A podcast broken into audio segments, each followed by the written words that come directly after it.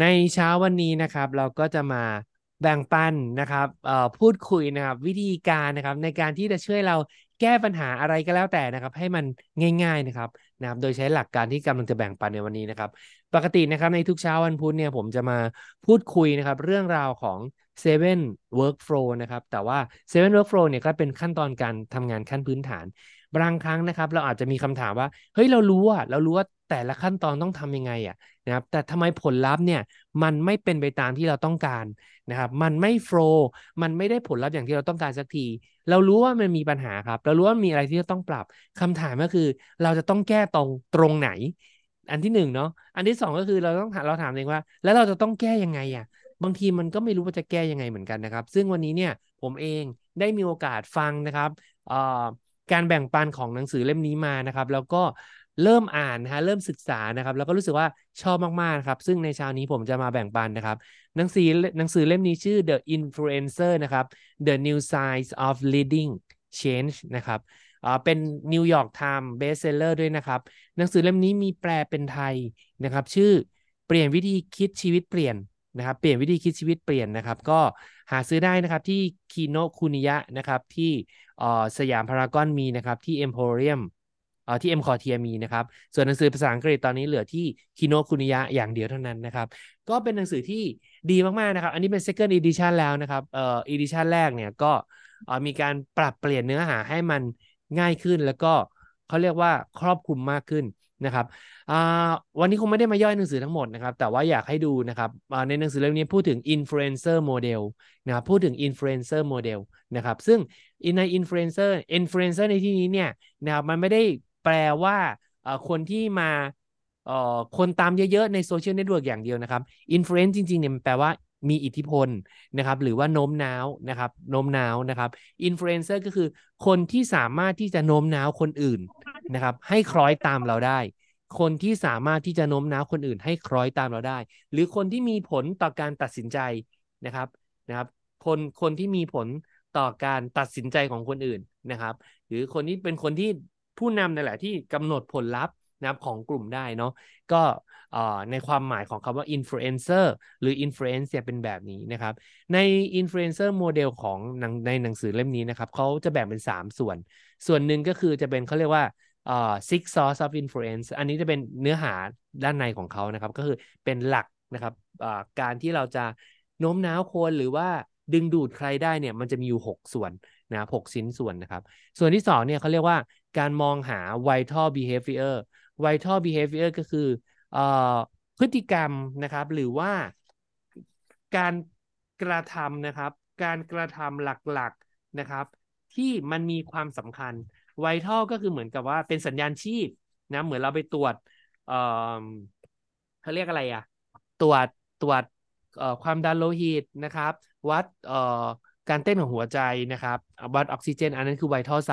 ถูกไหมครับไวท์ทอ behavior ก็คือพฤติกรรมที่มันมีผลนะครับพฤติกรรมที่มีความสำคัญใช้คำนี้ก็แล้วกันเนาะ vital behavior นะครับ แล้วก็อีก part นึงก็คือ clarify measurable result นะครับ ก็คือผลลัพธ์นั่นแหละ เขาจะแบ่งเป็น 3 part นะวันนี้แน่นอนว่าพวกเราทุกคนเนี่ยอยากที่จะได้ผลลัพธ์ในการที่เราจะโน้มน้าวใครบางคน หรือการที่เราจะเป็น leader นะครับ ไม่ว่าจะเป็น leader ในครอบครัว leader ใน relation ความสัมพันธ์สามีภรรยา leader ในที่ทำงานเจ้านายลูกน้อง หรือ leader ใน Nu Skin คือการเป็นหุ้นส่วนเป็น partner ในการทำธุรกิจกันนะครับ สิ่งที่3เนี่ยมันเป็นสิ่งที่เราเนี่ยนะครับรู้อยู่แล้วเราต้องการอะไร เขาบอกว่าในโมเดลของ influencer model เนี่ยมันเริ่มต้นด้วย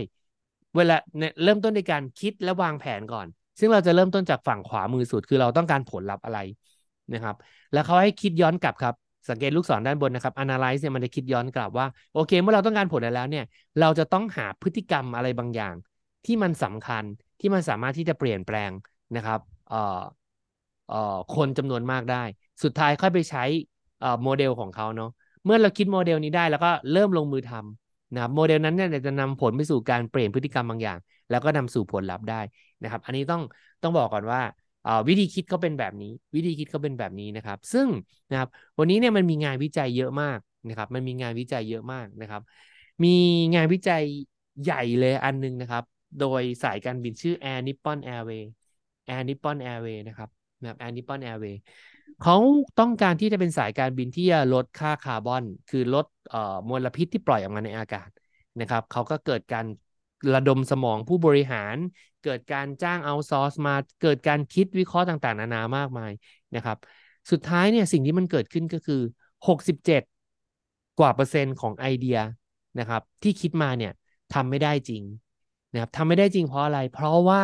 ผู้นำองค์กร ไม่สามารถที่จะ influence คนได้ นี่ไม่ใช่เฉพาะ a n i b a l Airway นะครับ นี่คือสถิติโดยภาพกว้างเลยนะครับ a n i b a l Airway เป็นหนึ่งใน case study ที่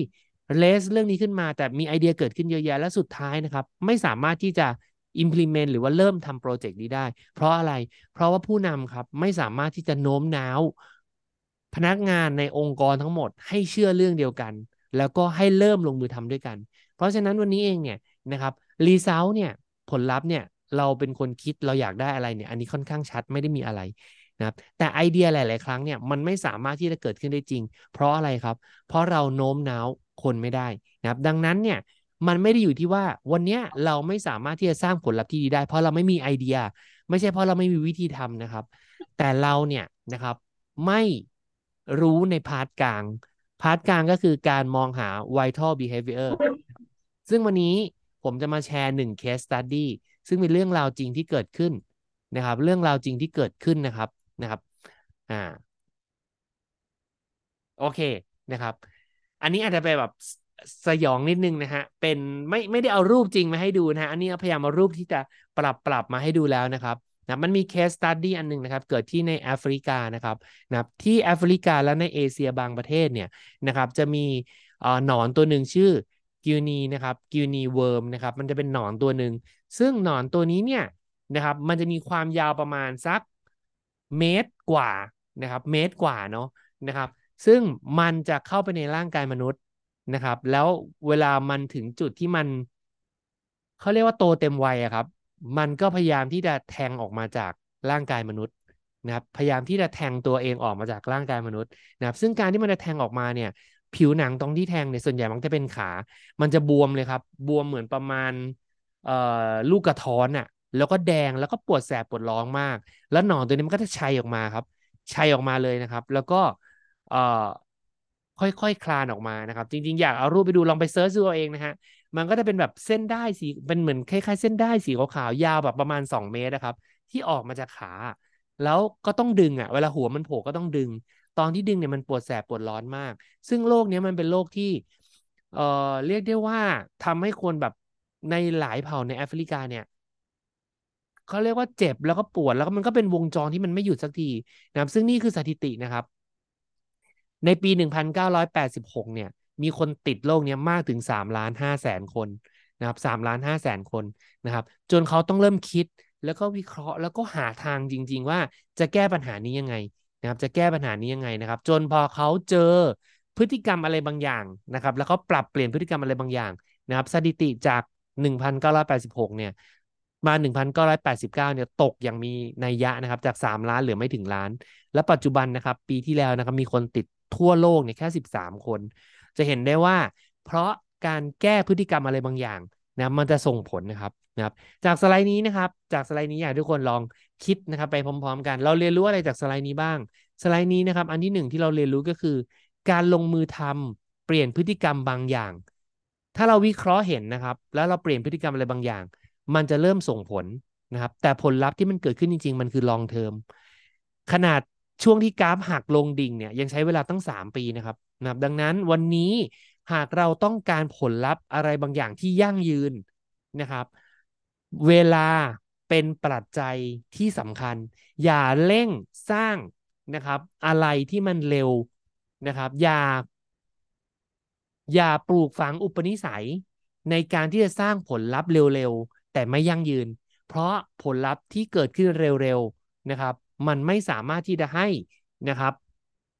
ผลลัพธ์ในระยะยาวได้นะส่วนตัวผมเรียกว่า การที่ทำอะไรเพื่อแก้ปัญหาเฉพาะหน้านี่คือการฉีดสเตียรอยนะครับ วันนี้เหมือนกับเราเจ็บ เราเจ็บขา อยากจะแก้ปัญหาทันทีก็หมอไปหาหมอหมอก็ฉีดสเตียรอยให้ แต่การฉีดสเตียรอย พอฤทธิ์ยาหมดมันก็หาย เช่นกันครับ วันนี้คุณครอบคนหลาย ๆ คนตัดสินใจอยากจะมีรายได้เพิ่ม ก็ไปทำอะไรที่มันไม่ถูกกฎหมายสมมติเนาะนะไปขายสินค้าที่อุ้ยตอนนี้สินค้ากระแสดีหรือเปล่าก็ไม่รู้ อันนี้คือการฉีดสเตียรอย คุณอาจจะได้รายได้มาในช่วงสั้น 3 เดือน 6 เดือน แต่ในระยะยาวเนี่ยมันไม่ work หรอกนะครับซึ่ง Nu Skin เนี่ยคือการ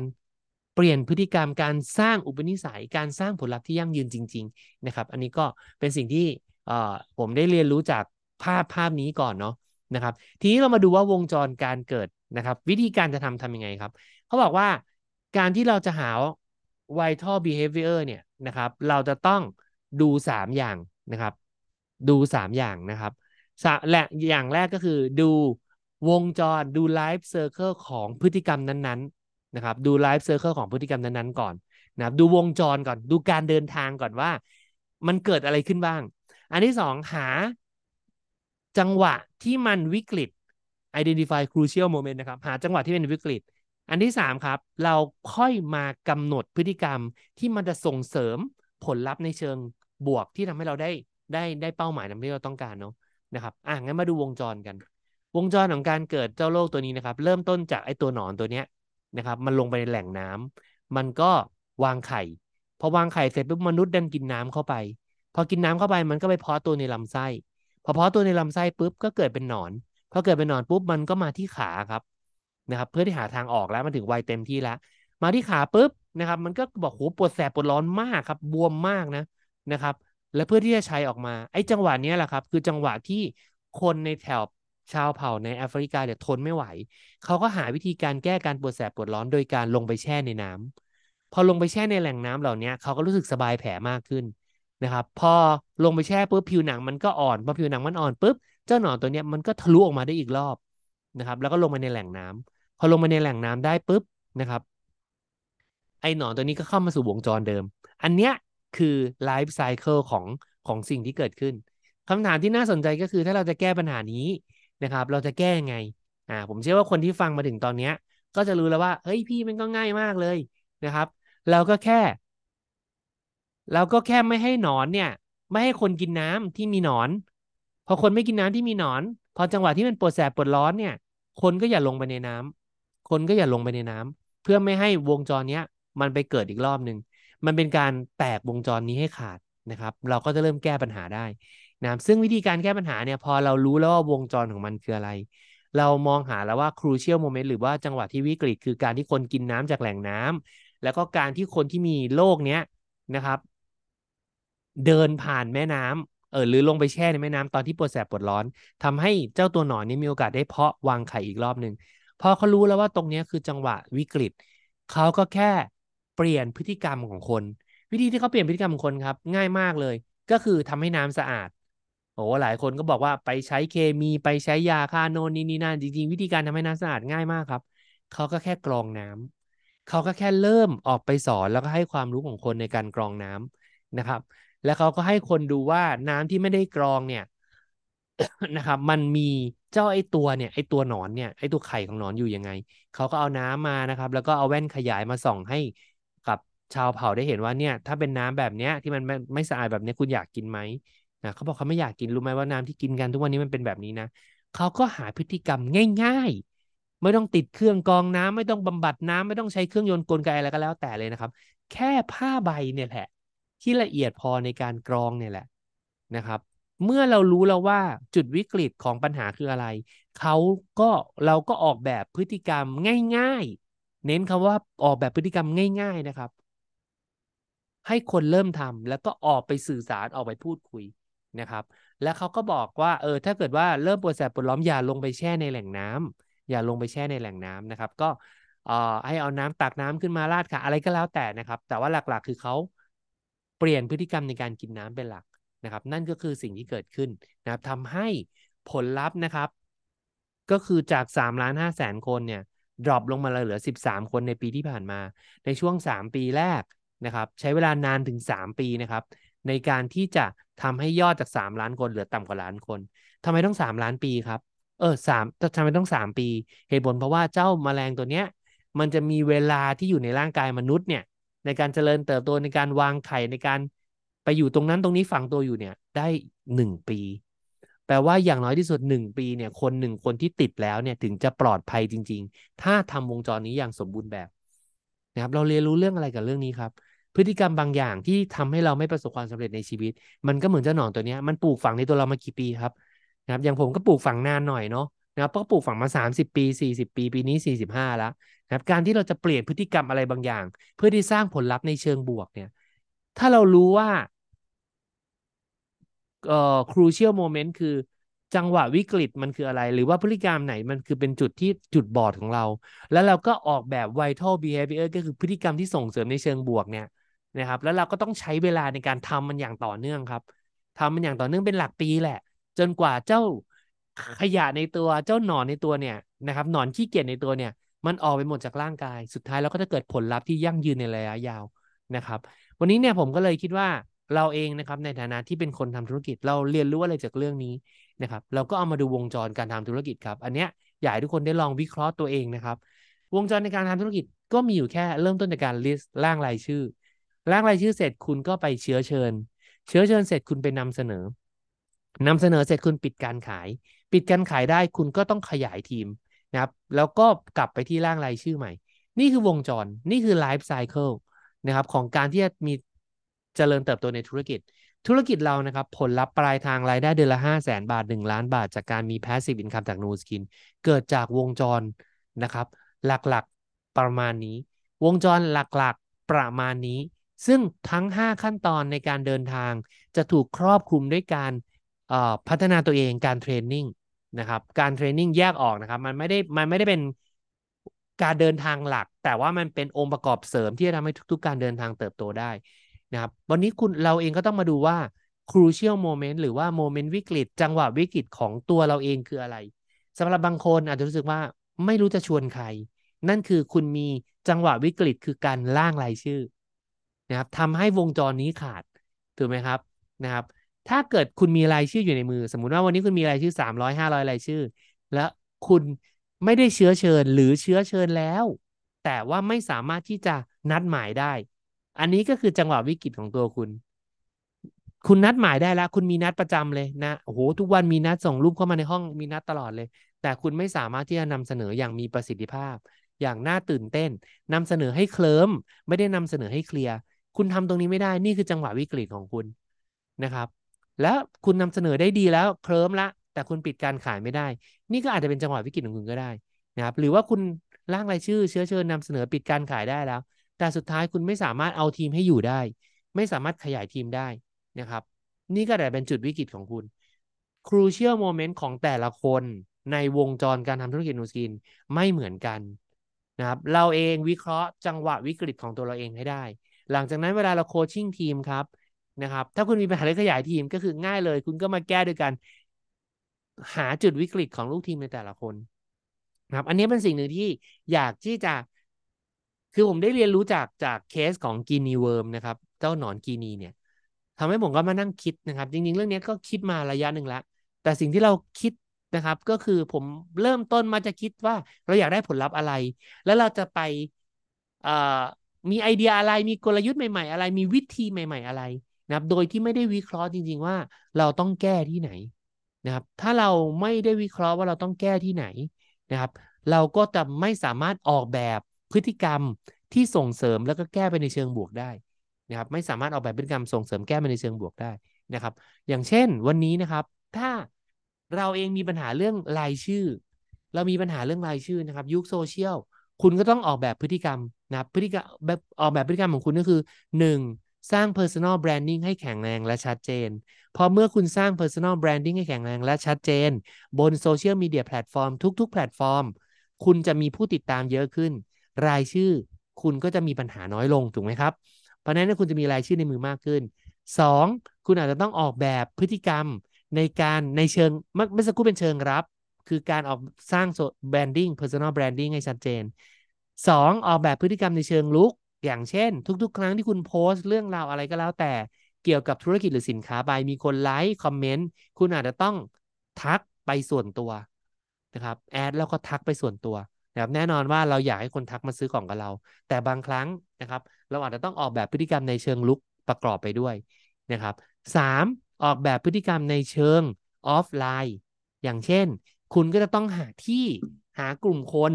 ที่มีคนที่เราต้องการอยู่ วันนี้กลุ่มเป้าหมายที่คุณอยากจะสร้างทีมคือใครครับ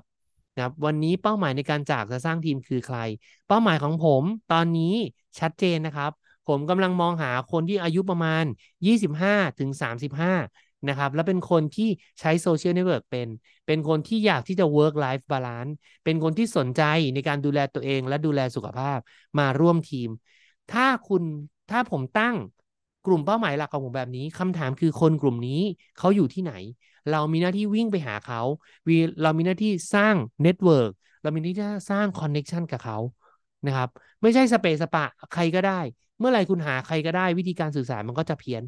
นะครับ เมื่อผมรู้ชัดเจนว่า ผมมี 3 พฤติกรรมหลักในการที่จะทำให้แก้จุดวิกฤตของผมคือการสร้างร่างรายชื่อได้ ผมก็แค่บอกตัวเองว่าในทุกๆวัน นะครับผมทำงานง่ายๆทำ branding ตัวเองทำคอนเทนต์ที่สื่อถึงบุคลิกภาพตัวเองนะครับ ผมทำงานเชิงรุกนะครับ ทุกๆที่โพสต์คอนเทนต์ไปแล้ว มีใครไลค์มีคอมเมนต์ผมทักไปคุย และผมเพิ่มรายชื่อทุกวัน โดยการไปหาคนที่เป็นคนอายุ 25-30 นะครับ และอยากที่จะใช้โซเชียลเน็ตเวิร์กเป็นนะครับ สนใจเรื่องสุขภาพและความงาม ถ้ากลุ่มเป้าหมายมันถูกสื่อสารแบบนี้ชัด ผมบอกพฤติกรรมในแต่ละวันชัดนะครับ และให้เวลามันมากเพียงพอทำงานกับมันมากเพียงพอ ไม่ได้วางผลลัพธ์ในสัปดาห์นี้ครับ ไม่ได้วางผลลัพธ์ในเดือนนี้ด้วย แต่วางผลลัพธ์ในปีนี้ทำแบบนี้อย่างต่อเนื่องสม่ำเสมอสม่ำเสมอนะครับ มันก็จะเกิดรายชื่อแบบมหาศาล มันก็จะเกิดภาพเหมือนที่เราเห็นว่าโอ้โห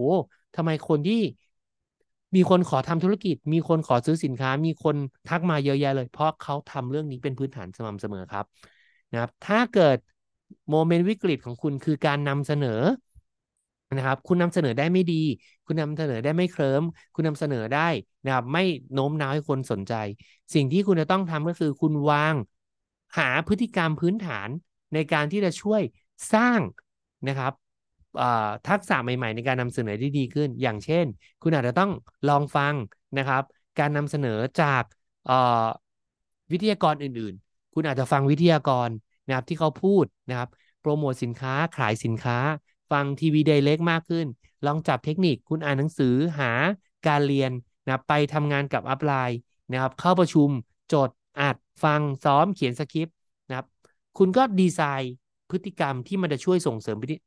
ให้เกิดผลลัพธ์ในเชิงบวกได้นะครับ เพราะฉะนั้นวันนี้หัวใจสำคัญของเรื่องราวที่ผมอยากจะมาเล่าในวันนี้นะครับ นั่นก็คือการที่เราต้องมองหาใน 3 ส่วนนี้ครับนะครับ มองหาใน 3 ส่วนนี้ครับ หนึ่งครับ เราจะต้องดูก่อนว่าวงจรของมันเนี่ยนะครับ การเดินทางของมันเนี่ย เพื่อที่จะเกิดผลลัพธ์ที่เราต้องการเนี่ย มันมีพฤติกรรมอะไรอยู่ในวงจรนั้นบ้าง มองหานะครับ จุดวิกฤตนะครับ แล้วก็เลือกนะครับ สร้างพฤติกรรมหลัก สร้างพฤติกรรมที่จะส่งเสริมในเชิงบวกนะครับ และด้วยการทำแบบนี้ครับ ไม่ว่าปัญหานั้นจะใหญ่แค่ไหนจะเป็นปัญหาส่วนตัว จะเป็นปัญหาครอบครัว นะครับ ใครที่มีครอบครัวนะความสัมพันธ์ระหว่างคุณกับคู่ครองนะครับปัญหาของลูกนะครับ การเลี้ยงลูกก็ตามนะครับปัญหาของที่ทำงานไม่ว่าจะเป็นออฟฟิศนะครับเจ้านายลูกน้องนะครับ ปัญหาของเพื่อนที่คุยกันและสื่อสารไม่รู้เรื่อง หรือปัญหาของเรากับลูกค้า และที่สำคัญคือปัญหาของเรากับทีมงาน มันจะถูกแก้ได้ด้วยการเดินทางตาม 3 สเต็ปนี้นะครับเดินทางตาม 3 สเต็ปนี้นะครับ ก็ฝากไว้นะครับ ยังไงก็ลองไปหาหนังสืออ่านกันดูหนังสือเล่มนี้นะครับ น่าสนใจมากๆนะครับ โอเคนะครับ stop share